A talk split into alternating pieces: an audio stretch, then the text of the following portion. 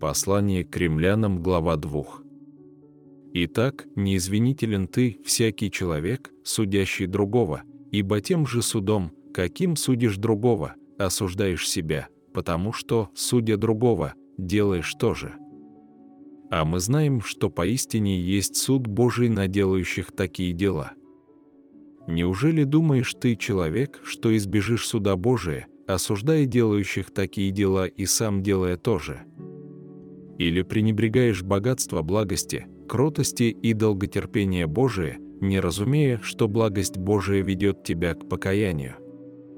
Но по упорству твоему и нераскаянному сердцу ты сам себе собираешь гнев на день гнева и откровение праведного суда от Бога, который воздаст каждому по делам его, тем, которые постоянством в добром деле ищут славы, чести и бессмертия, жизнь вечную, а тем, которые упорствуют и не покоряются истине, но предаются неправде, и ярость и гнев.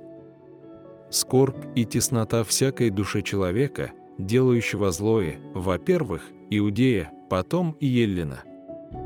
Напротив, слава и честь и мир всякому, делающему доброе, во-первых, Иудею, потом и Илину. Ибо нет лицеприятия у Бога. Те, которые, не имея закона, согрешили вне закона и погибнут, а те, которые под законом согрешили, по закону осудятся, потому что не слушатели закона праведны пред Богом, но исполнители закона оправданы будут, ибо когда язычники, не имеющие закона, по природе законное делают, то, не имея закона, они сами себе закон. Они показывают, что дело закона у них написано в сердцах, о чем свидетельствует совесть их и мысли их, то обвиняющие, то оправдывающие одна другую. В день, когда, по благовествованию моему, Бог будет судить тайные дела человеков через Иисуса Христа.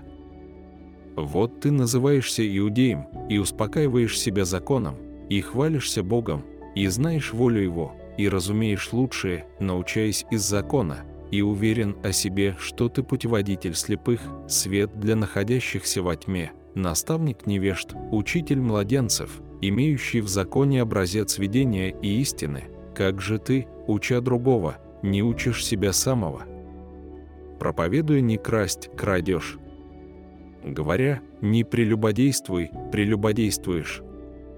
Гнушаясь идолов, святотатствуешь. Хвалишься законом, а преступлением закона бесчестишь Бога. Ибо ради вас, как написано, имя Божие хулится у язычников. Обрезание полезно, если исполняешь закон, а если ты преступник закона, то обрезание твое стало необрезанием. Итак, если необрезанный соблюдает постановление закона, то его необрезание не вменится ли ему в обрезание – и необрезанный по природе, исполняющий закон, не осудит ли тебя, преступника закона приписания и обрезания? Ибо не тот иудей, кто таков по наружности, и не то обрезание, которое наружно, на плоти, но тот иудей, кто внутренне таков, и то обрезание, которое в сердце, по духу, а не по букве, ему и похвала не от людей, но от Бога.